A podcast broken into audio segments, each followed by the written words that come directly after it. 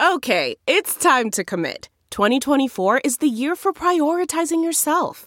Begin your new smile journey with Byte, and you could start seeing results in just two to three weeks.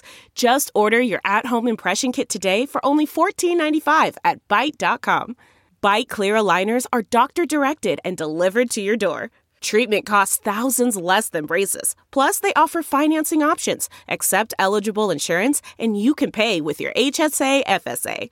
Get 80% off your impression kit when you use code WONDERY at Byte.com. That's B-Y-T-E dot com. Start your confidence journey today with Byte.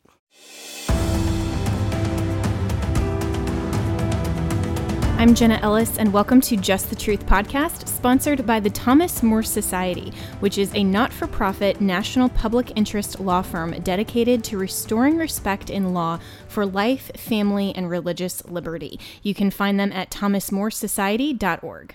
I am so excited for the treat that we have in store for you today with uh, talking about the Constitution and civics. We have all learned so much about the effects of our government and restoring the principles of liberty and our founding, probably uh, the most in at least my lifetime, if not in recent history, uh, through this pandemic that we've been through uh, with President Trump trying to restore uh, the ideals of America's founding. And so today we are going to have a constitutional law class and a great discussion with my good friend, Dr. Robert George, who is professor of jurisprudence and the James Madison Program director. Uh, um, in Ideals and Institutions at Princeton University. Hopefully, I got that all correct. But Dr. George, thank you so much for joining me tonight. Thank you, Jenna. It's a pleasure to be here with you. Absolutely. So, you are uh, one of the most prolific scholars of the Constitution. I've personally learned so much from you and your expertise. Um, I love every time that we're able to have a conversation. And um, before we get into kind of the meat of the discussion, um, tell everyone a little bit more about you, your background, and why the U.S. Constitution and teaching the principles of our founding is so important to you personally. Well, thank you, Jenna. Uh, I was born and brought up in the hills of West Virginia, right in the heart of uh, Appalachia in north central West Virginia. Uh, I'm the grandson of uh, immigrants. Uh, both of my grandfathers were coal miners. My um, dad's dad spent his entire life working uh, on the railroads and in the coal mines. my mom's dad was able to save up some money and eventually get out of the mines.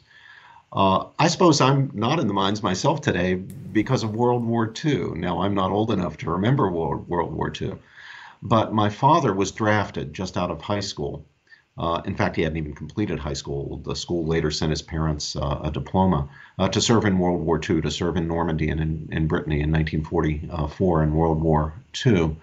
Uh, and as a result of that, he didn't end up in the mines because when he came back from uh, service, uh, the world was different. There were new opportunities, uh, and he didn't end up working in the uh, coal mines. Fortunately for him, and fortunately for me, those opportunities did not include the opportunity to go to college. So I was the first in my uh, family uh, to have that opportunity to go to go to college. But coming from the sort of background that I come from, growing up uh, in the hills, you know, hunting and fishing and playing bluegrass music. I'm a bluegrass banjo player even to this day. I love playing bluegrass music. Um, I, I, have a keen sense of uh, the country of the United States as a truly exceptional nation, a nation that's remarkable for its social mobility, uh, a nation that has uh, welcomed, welcomed immigrants, immigrants who have come here lawfully, and refugees, and uh, made possible for them lives so much better, uh, materially and, and in many other ways in terms of freedom than lives that they would have had uh, in many of the countries from which they came. Uh, so, as you can imagine, I'm a patriot. Um, uh, my my father served, as did my father-in-law and so many other men, to save the world from totalitarian dictatorship. Uh, so I honor that service. I honor our military men and women and our veterans. Um, I believe in the country. I believe it's exceptional because it does provide such opportunities for people to rise in the world and to enjoy the blessings of liberty. The Constitution begins, its very preamble, uh, with the purpose of the Constitution, uh, purposes of the Constitution. And those include securing for ourselves and our posterity, our children and our children's children and our children's children's children, the blessings of liberty. And I've sure enjoyed those So, as a matter of gratitude, as well as other things, uh, I owe a debt to this country. Uh, and I love this country. And I love the principles on which this country are, are, founded. There's the heart of American exceptionalism. It's the exceptional principles on which we're founded. After all, Jenna, we are not a nation that is knit together on the basis of blood or soil or throne or altar. No, we're a nation knit together by a creed, a political creed. The one that's articulated best, I think, in, and, and first in the Declaration of Independence. We hold these truths to be self evident that all men are created equal, that they're endowed by their Creator with certain unalienable rights, and among these are life, liberty, and the pursuit of happiness. We become Americans no matter where we came from Europe, Asia, Africa, wherever we came from, our families, our ancestors came from, we become Americans by embracing those principles. The principles of the Declaration and the Constitution of the United States. We're many different religions, many different races and ethnicities, many different cultures with many different histories. But what ties us together, what binds us together, the principles around which we integrate ourselves as one nation, one nation under God, as Lincoln said, are the principles of the founding, the principles of the Declaration and the Constitution. So it has been my vocation and my mission to articulate those principles, to explain them as best I can to my students and anybody else who will listen to me, as you know, and to defend them. Because I know I think not only are they our principles, they're good principles, they're true principles, they're the best of principles. It's really true that every member of the human family is created equal. There are no natural inferiors or superiors, no natural slaves and natural masters. That principle really reflects the larger, deeper civilizational principle articulated first in the very first chapter of the very first book of the Bible that man is made in the image and likeness of God. Every human being is the bearer of a profound, inherent, and equal dignity. The Declaration just gives political uh, expression to that fundamental moral truth about the dignity of all of us as human beings. And so our nation is a nation that's built on good, sound, true, solid principles. Have we always been faithful to those principles? No, of course not.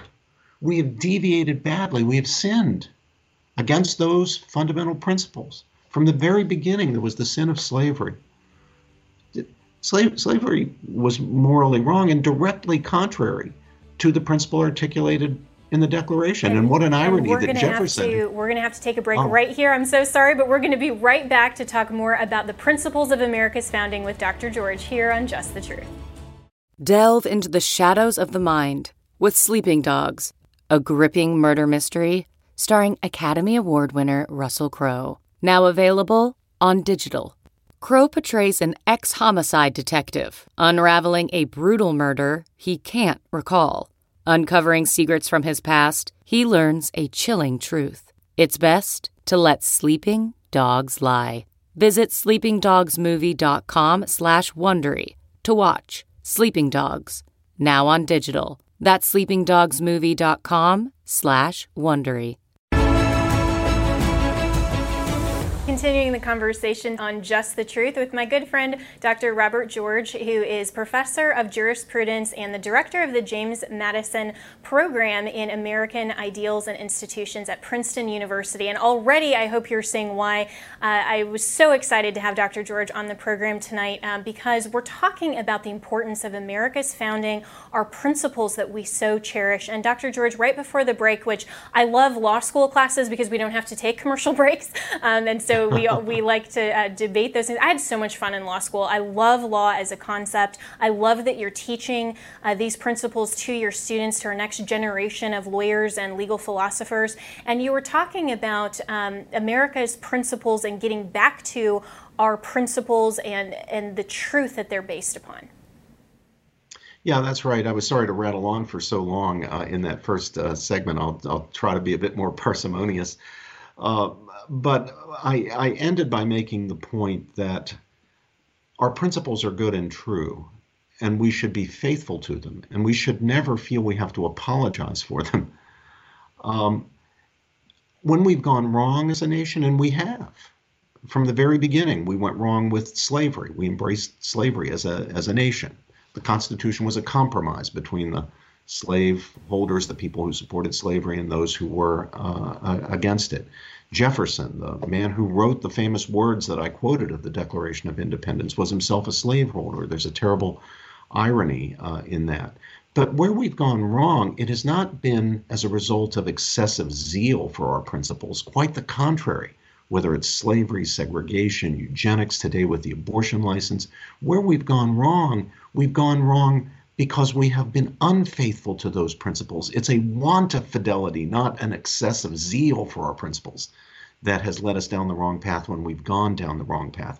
We've never been ashamed of ourselves, Jenna, when we have been true to our principles.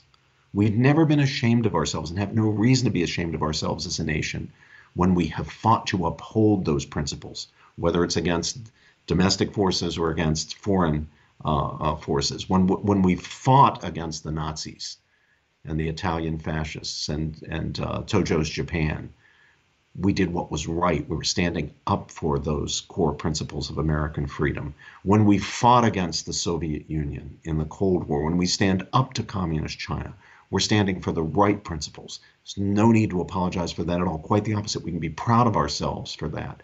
Where we have gone wrong, we've gone wrong precisely because we failed to be faithful to our principles. So let's just be ever more faithful. But to do that, Jen, I think we need to teach each new generation what the principles are. They have to understand exactly. it correctly. If Absolutely. we're going to ask them to stand for it, if we're going to ask them to defend these principles, uh, whether it's in in argument or it's with force of arms, they've got to understand what they are. And I think here's where we've been letting the side down in education.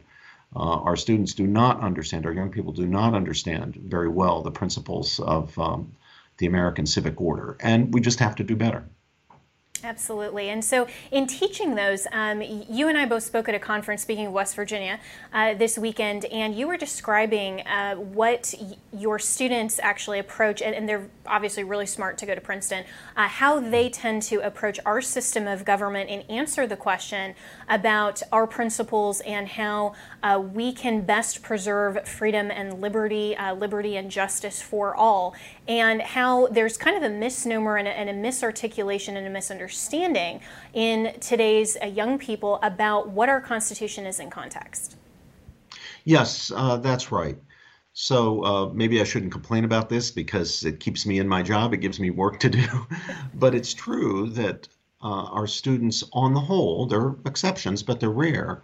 Our students come in, and I'm sure this is true at most colleges and universities, not just at Princeton, with a really basic misunderstanding of how it is that the framers and ratifiers of the Constitution and its amendments sought to protect liberty and to prevent tyranny.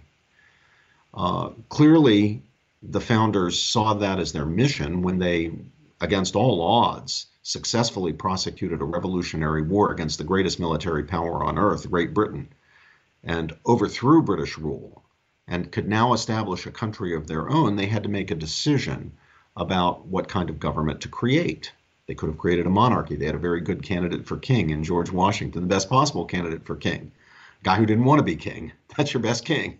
A guy who would return power more than once rather than just holding on to it. Wow, what a great candidate for king. Uh, but our founding uh, generation, our founding fathers, decided that they didn't want a king. They wanted a Republican form of government. And they wanted a Republican form of government that would enable them to avoid jumping from the frying pan, as it were, into the fire, replicating domestically here in the new United States the kinds of sins against liberty, the kind of tyranny that they had experienced under uh, British rule. So they designed a system of government, eventually settling on the Constitution. Originally, we operated under the Articles of Confederation as a nation, but pretty soon it became clear that they were inadequate, at least clear to most people that they were inadequate. And so those articles were replaced by a constitution. And that constitution later had, in very short order actually, had added to it a, a, Bill of Rights. So I ask my students when they walk in the door, and these are brilliant students, my gosh, the students we get at Princeton are off the charts good. I mean, valedictorians of their class, near perfect SATs, just brilliant young men and women. And they really want to learn. Uh, their attitudes are great. Um, but if I ask them when they walk in the door to my civil liberties course or my constitutional interpretation course, how is it that the founders of our country sought to protect liberty and preserve uh, uh, Republican government and, and avoid tyranny, they'll usually answer the question this way, Jenna. They'll say, well, Professor George, here's how they thought they would protect liberty and prevent tyranny. They would create a Bill of Rights which included free speech and freedom of religion and the right to assemble and petition the government for redress of grievances and a right to bear arms and a right to due process of law and a right to legal counsel.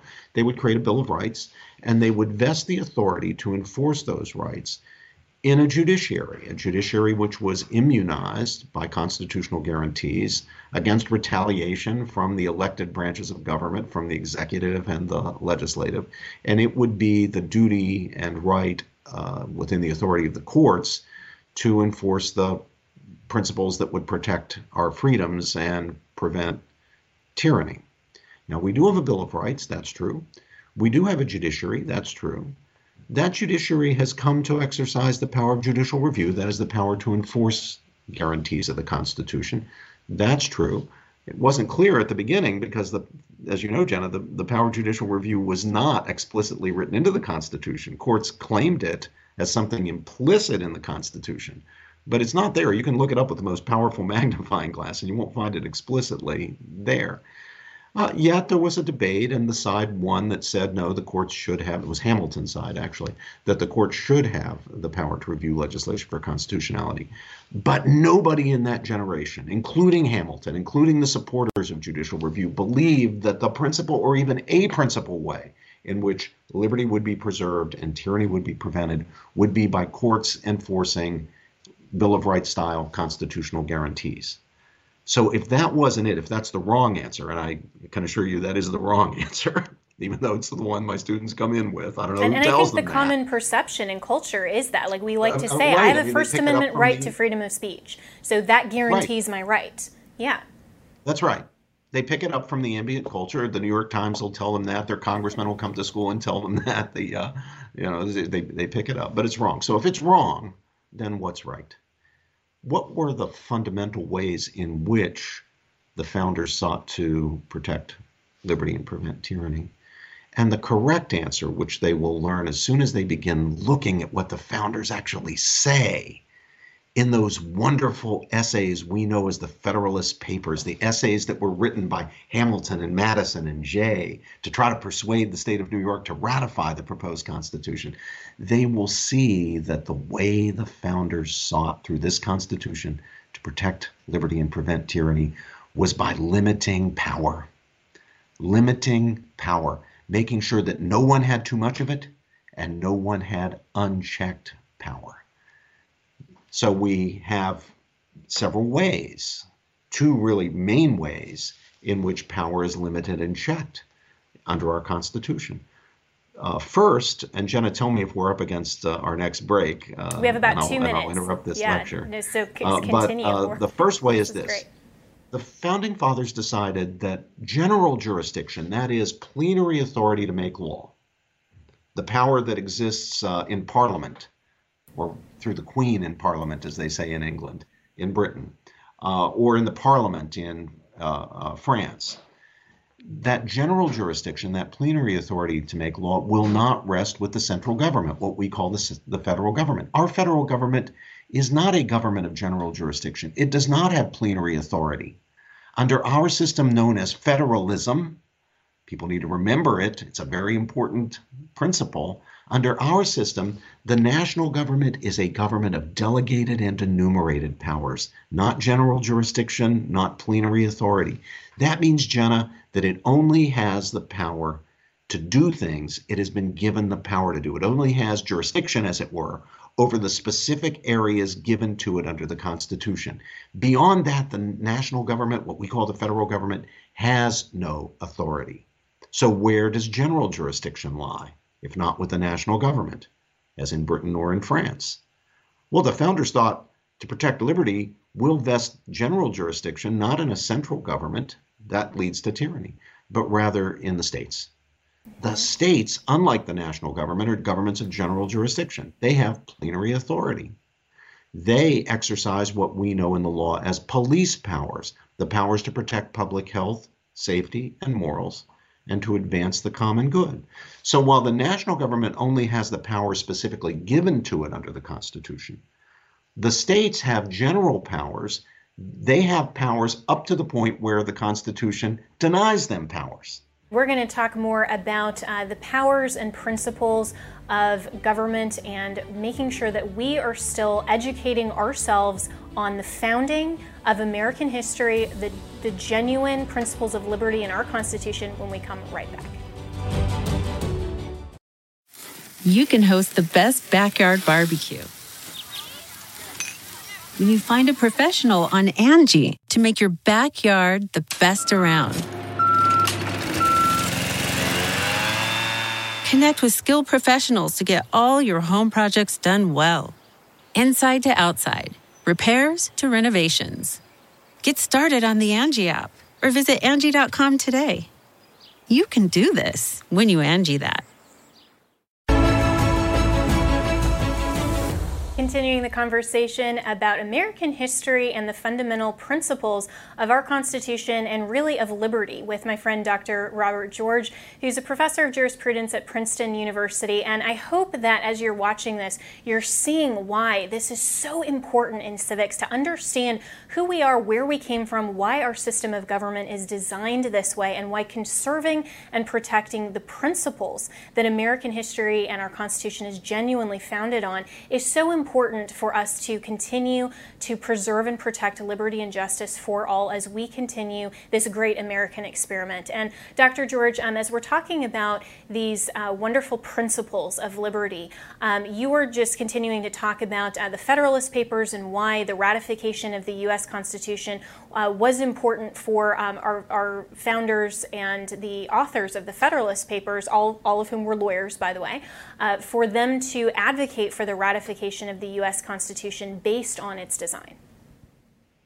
Yes, that's right. And I pointed out that uh, to protect liberty, to prevent tyranny, the founders decided not to do what had been done in the European nations, was, which was to vest uh, general authority in the central government. Instead, they made the central government, what we call the federal government, a government of delegated and enumerated and therefore limited powers, and reserved general jurisdiction to the state governments. So the federal government only has the powers delegated to it by the Constitution, that is, by the people through the Constitution, whereas the states have general power. Unless a power is denied to the states by the Constitution, the states have it.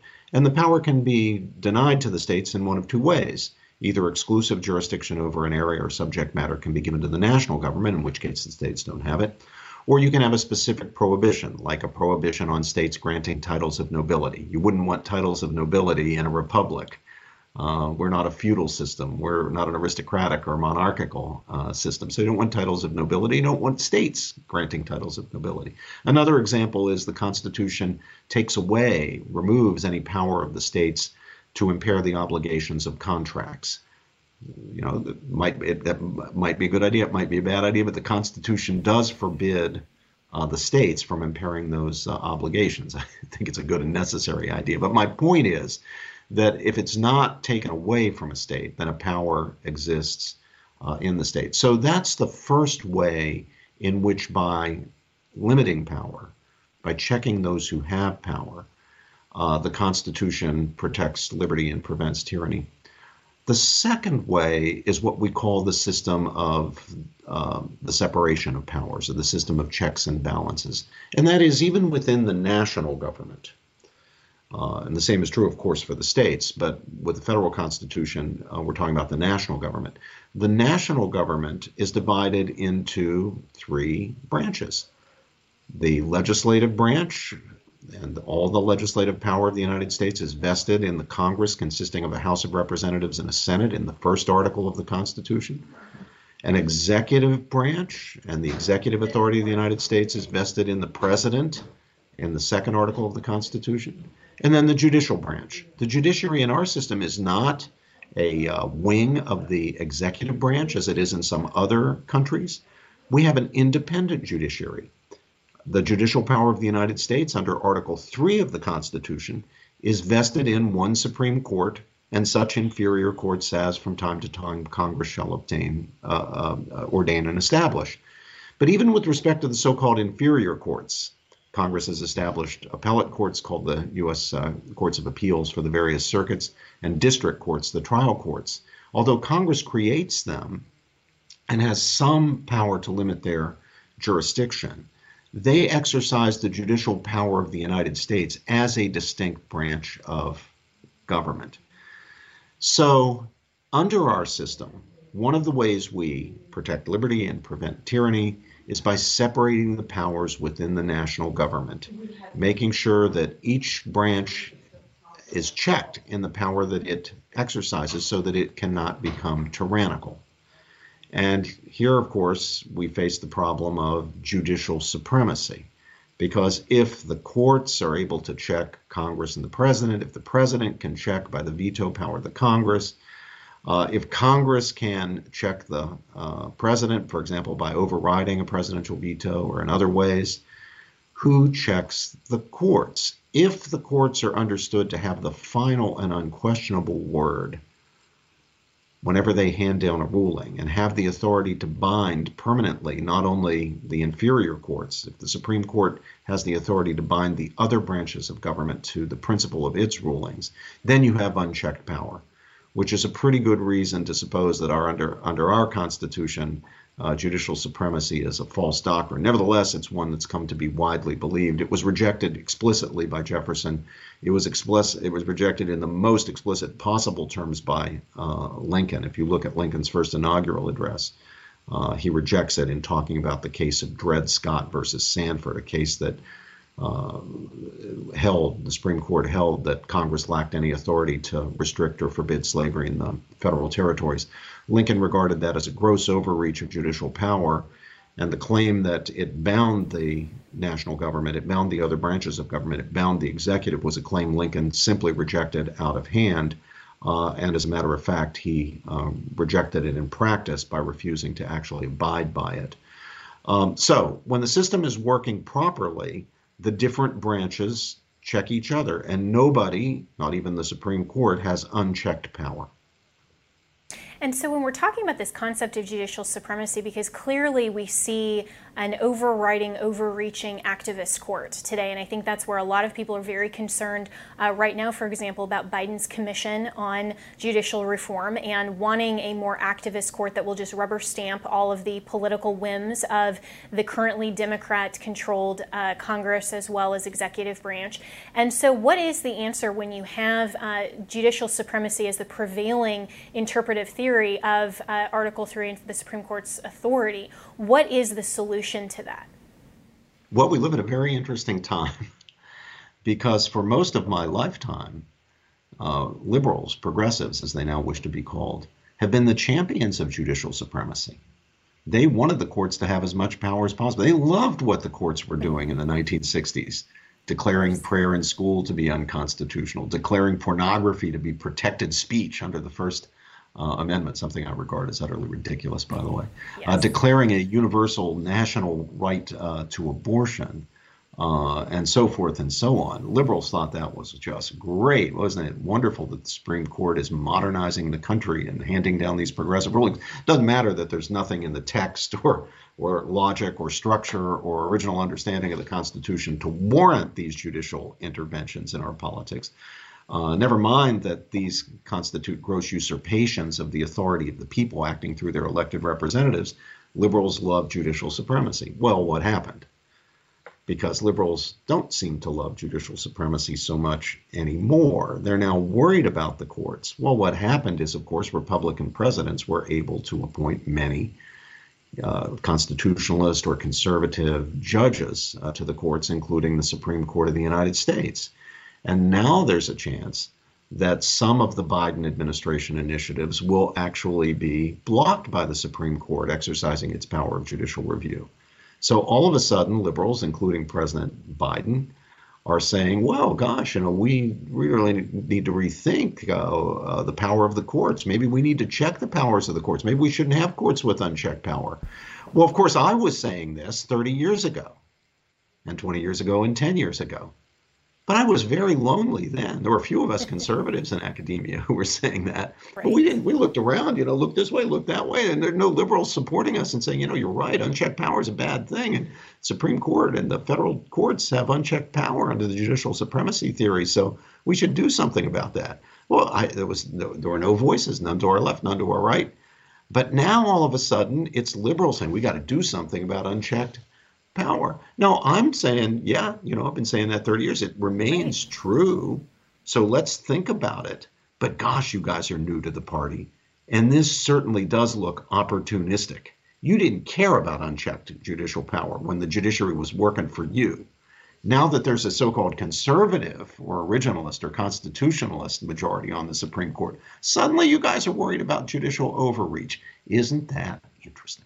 Mm-hmm. And so, so as Biden's uh, commission, and, and, I've said this as well, Dr. George, that judicial reform has been something that conservatives have long advocated for. And so we can't abandon our principles in saying we always need to check power and make sure that uh, the judicial branch is restrained in its original context.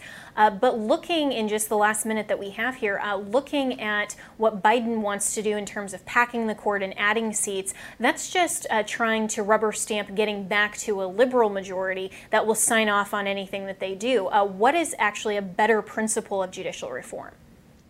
Well, the idea of packing the court is a grotesque idea. Uh, Biden used to recognize that.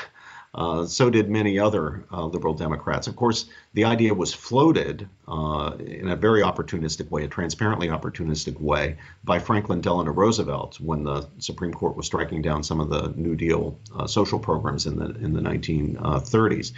And it fell into disrepute. I mean, even Roosevelt's friends and supporters, even Democrats at the time, recognized that that kind of tactic would undermine the principle of judicial independence. It wouldn't it wouldn't damage judicial supremacy. It would undermine judicial independence. It would, it would break down the wall between the judicial branch and the executive branch of uh, of, of, government. So uh, court packing is something we should oppose, no matter who's proposing it. It seems to be liberals who are proposing it every time. It was Roosevelt. Now it's uh, supporters of, of President Biden.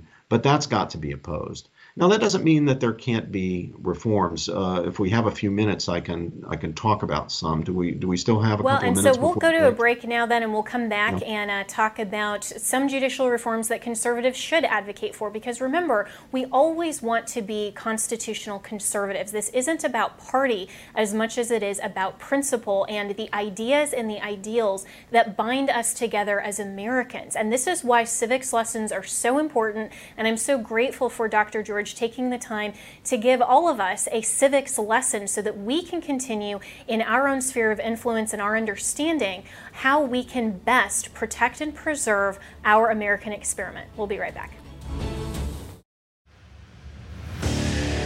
What makes a life a good one? Is it the adventure you have? Or the friends you find along the way? Maybe it's pursuing your passion while striving to protect, defend, and save what you believe in every single day. So, what makes a life a good one? In the Coast Guard, we think it's all of the above and more, but you'll have to find out for yourself. Visit gocoastguard.com to learn more.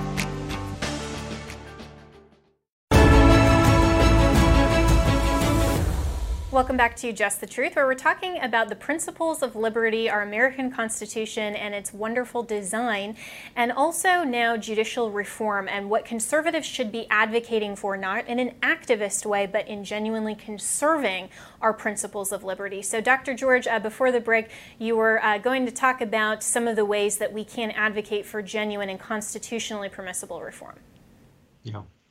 So, uh, Jenna, the occasion of uh, this discussion, or this part of our discussion, is uh, President Biden's decision to create a commission uh, to look at the Supreme Court and the judiciary more generally and to um, explore the question of whether there should be reforms. My understanding is the commission is not supposed to actually make proposals for reforms, but to explore the uh, questions. So we'll see what they do. Uh, the commission uh, has a strongly uh, liberal or, or progressive majority, no question about that. But interestingly, there uh, are uh, some conservative appointees. Um, uh, it's not entirely stacked with uh, liberals. One of them is my colleague here at Princeton, Professor Keith Whittington, who's a well known theorist of originalism, the theory that the Constitution should be interpreted to give effect to its original meaning, its original public meaning. Uh, another is Jack Goldsmith of, uh, of Harvard Law School. another is Adam White of the American Enterprise Institute. but they are in a minority. I'm nevertheless glad they are they are there. So Biden can um, at least claim that it's bipartisan, even though they're in. That, that's right, and there minority. will be some pushback. Uh, I, I'm sure that if if people really want to seriously propose the idea of packing the court, that is increasing the number of justices on the court, so that President Biden can appoint uh, a majority for himself to uphold his programs. I'm sure that there will be some pushback, some strong pushback from uh, the uh, uh the true constitutionalists like Professor Whittington uh, who are members of the commission. So I'm very glad that he and the others are, are there, but they are in a minority. Um, so let's look at the judiciary. first of all, what makes the law the law is not an interpretation by judges or a choice by judges to interpret the law in a certain way. What makes the law the law is that it's legitimately made by the lawmaker. And this includes that body of law we know as the Constitution, our fundamental law the law that establishes the terms by which other laws are made. Uh, what turns, let's say, the idea of due process or freedom of speech uh, from being just a good idea somebody happens to have to being actual binding law is that it's legitimately made according to the proper process. In the case of the Constitution, it's the ratification of those principles by the ratifiers of the Constitution and its amendments that makes it law. And it's for that reason that we have to, if we're to be authentic, genuine, faithful interpretation, interpreters of the Constitution, if we're to be constitutionalists, we have to consider what they meant, the framers and ratifiers, ratifiers in particular, meant, what, in other words, the public meaning was uh, taking into account what we can learn uh, about it from the, the framers themselves, what the meaning was. We need to give effect to that. That has to be given priority. But of course, it's also true that uh, the law can, includes, uh, as, as any propositions do in the law's body of propositions, what is logically presupposed by the words on the page and what's logically entailed by the words on the page. We lawyers uh, pride ourselves, uh, Jenna, you as a lawyer know, in being trained in logic. Logical consistency yes. is a very important part of legal training. It's a very important part of legal practice and a very important part of the interpretation of the law. Uh, sometimes we glean the meaning of constitutional or other legal provisions by the structure of the Constitution or of an amendment to the Constitution or provision of the Constitution, uh, or by the structure of a statute or part of a statute, or by the structure of institutions that are created, for example, under the under the Constitution. So we look to the text. Sometimes it's very clear, sometimes it's not. We look to the logic, we look to the structure, and we look to the original understanding. And I think we're right to do that and we should resist uh, the effort to um, to valorize the idea that judges get to make up the law, that uh, they are supposed to be giving us a quote living constitution. Uh, which is kept up to the time with the times by judges giving progressive readings to statutes. That's gone on for 50, 60, probably 70 years now, and it's just unfaithful constitutional interpretation. It's a kind of infidelity that's an infidelity to the Constitution itself. So I think we need to insist on a proper, disciplined, and therefore um, uh, restrained approach to constitutional interpretation uh, by our by our judges. Now, the Constitution also allows for Congress to limit, in some ways, the scope of what judges can do by regulating, for example, the um, uh, the uh, the jurisdiction of the uh, Supreme Court. And from time to time, Congress uh, can legitimately do that. It's got to be careful not to override judicial independence, not to abuse that power, but the power is there in Article 3 and it can be used. Now, if we look at possible reforms, well, one of the things we know is that when the Article 3 of the Constitution and the rest of the Constitution was framed and ratified, the uh, life expectancy of human beings was a lot lower than it is now uh, uh, people did not, uh, on the whole, tend to live for 80 or 81 or 83 or 85 uh, years. Some people did. They were very fortunate.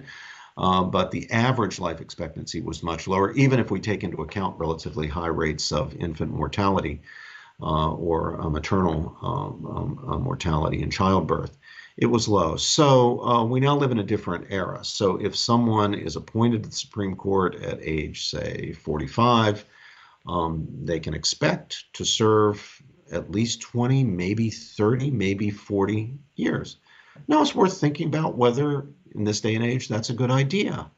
So I think it's perfectly legitimate for a commission or for Congress to think about whether we should change the Constitution uh, or draft laws consistently with the Constitution that would say limit how long someone can serve on the Supreme Court. We currently have a system of life tenure. The, the Constitution says that judges in all the federal courts, uh, Article 3 courts as we call them, uh, serve on good behavior. They can only be removed by impeachment and removal for high crimes and, uh, and, and misdemeanors. Well, maybe there should be an 18 year term uh, on the Supreme Court.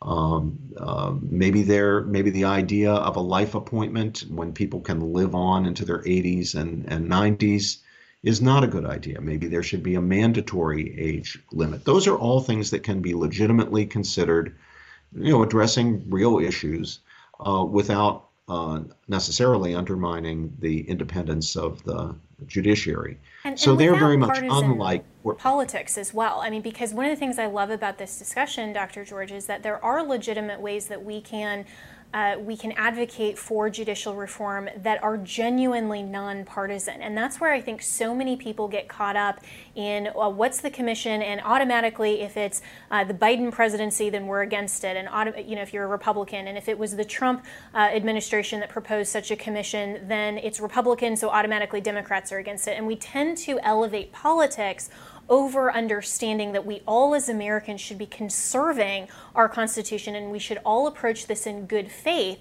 saying there are ideas that we can come together on and genuinely think how can we create a more perfect union. And so we're going to have to take one last break here, um, but I want to continue this conversation in uh, talking with Dr. George about um, not just judicial reform, but also conserving the principles of our Constitution and understanding, because what I want you to understand here is why it's so important as conservatives to be all about principle over party. This should not just be fealty to one party over another, because we should first and foremost be Americans. That's what President Trump means by America first. So we'll be right back.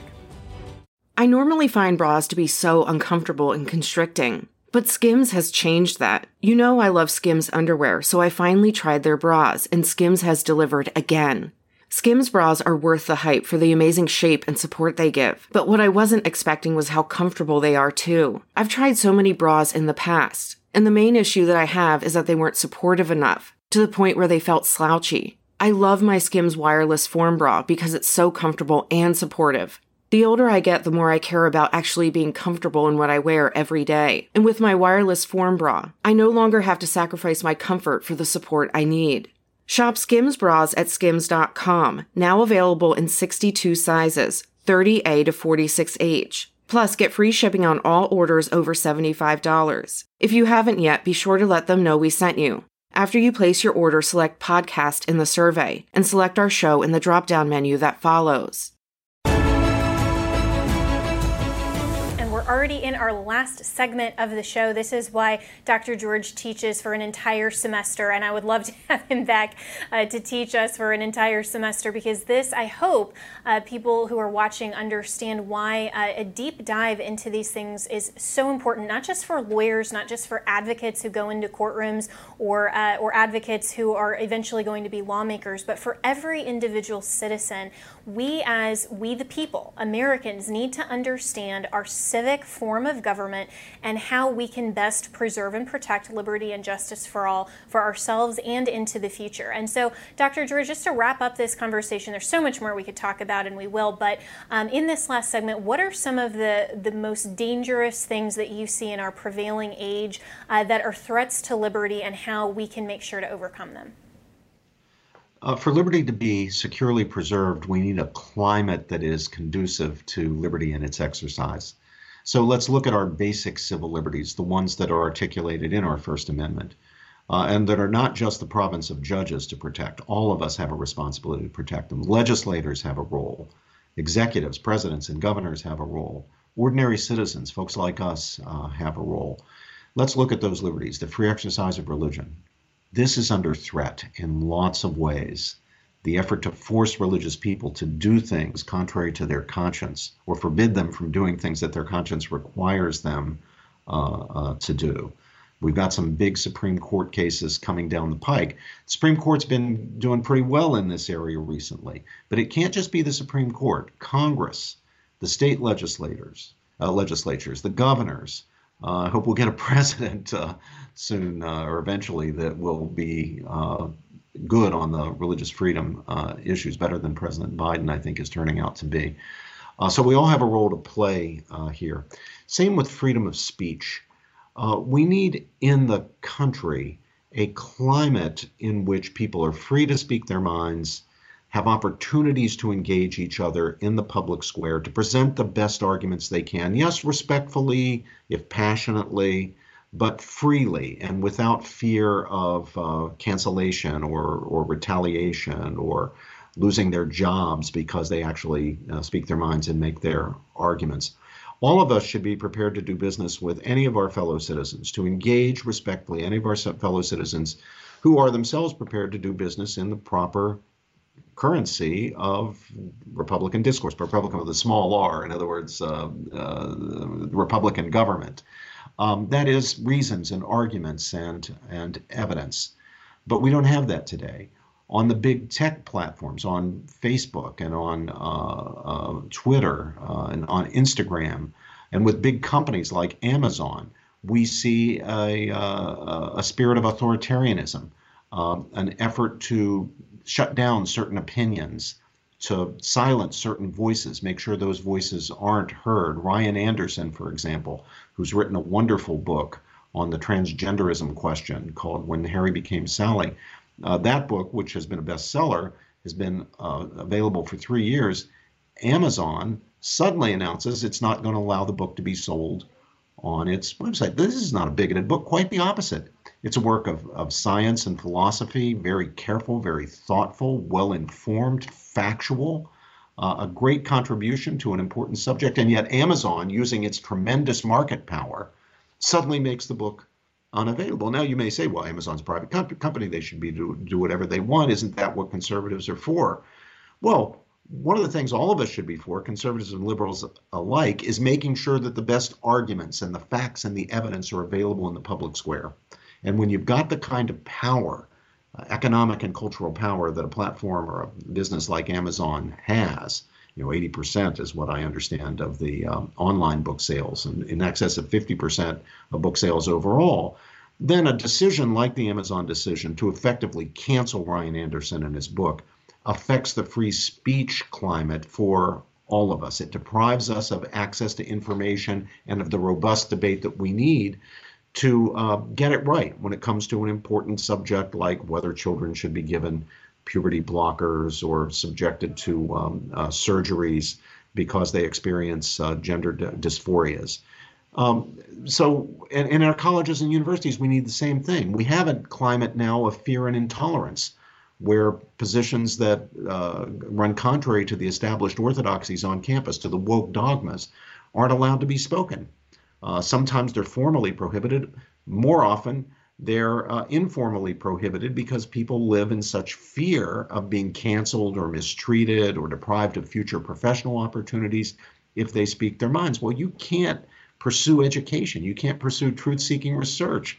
You can't do non indoctrinating teaching if we don't have a climate of openness, of freedom, of freedom of thought, of freedom of expression, of freedom of discussion, an atmosphere of climate and fear in which people censor themselves and won't even speak their own minds, maybe because they're afraid of getting a bad grade, maybe they're afraid that someone will defame them or or um, damage their futures by saying things about them on um, on uh, social media. You can't run an educational system that way We can't pursue truth. We can't encourage our young people to be lifelong learners.